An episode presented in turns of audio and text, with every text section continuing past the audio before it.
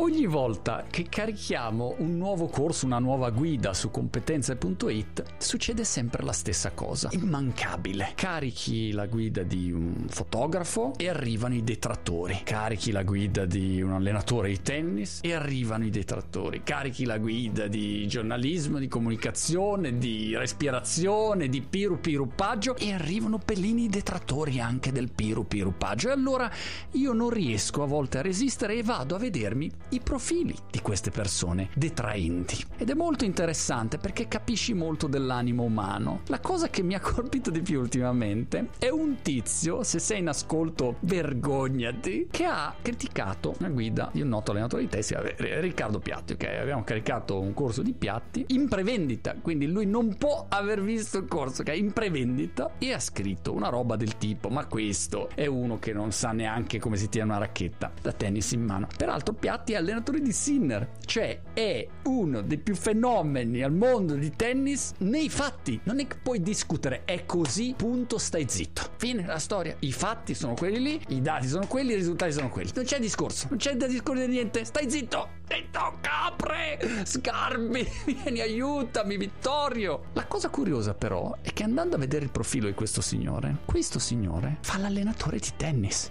in un villaggio sperduto non so dove. Allora, voi capite che qua c'è un problema, c'è un problema di valutazione e nella mia esperienza, per tirare fuori una lezione utile sul lavoro per tutti quanti, parte tutto da un mediocre sentimento di invidia, invidia pura. L'invidia però sul lavoro ha un problema, è perdente, ti fa perdere l'invidia, fa perdere perché da un lato denota ignoranza, non vedi, cioè non riesci a capire il Dunning-Kruger che in te è lì che sbufera fuori e dice eh, tiralo giù, tiralo giù, no? Ha quella sindrome secondo problema del pupazzetto di neve. Che tu sei lì a costruire il pupazzetto di neve, siccome sei incapace a costruire quel tuo frozen lì mm, penoso, tiri giù il pupazzo di neve degli altri. E non è possibile. Che cosa ottieni in questo modo? Non è che diventi un fenomeno a costruire pupazzo di neve tirando giù quello degli altri, però ti senti bene. Così dici, eh, almeno nessuno costruirà pupazzi di neve in questa città. Questo è il problema dell'invidia. E l'invidia è l'ulcera dell'anima, come dice il proverbio e soprattutto ti rendi conto che se tu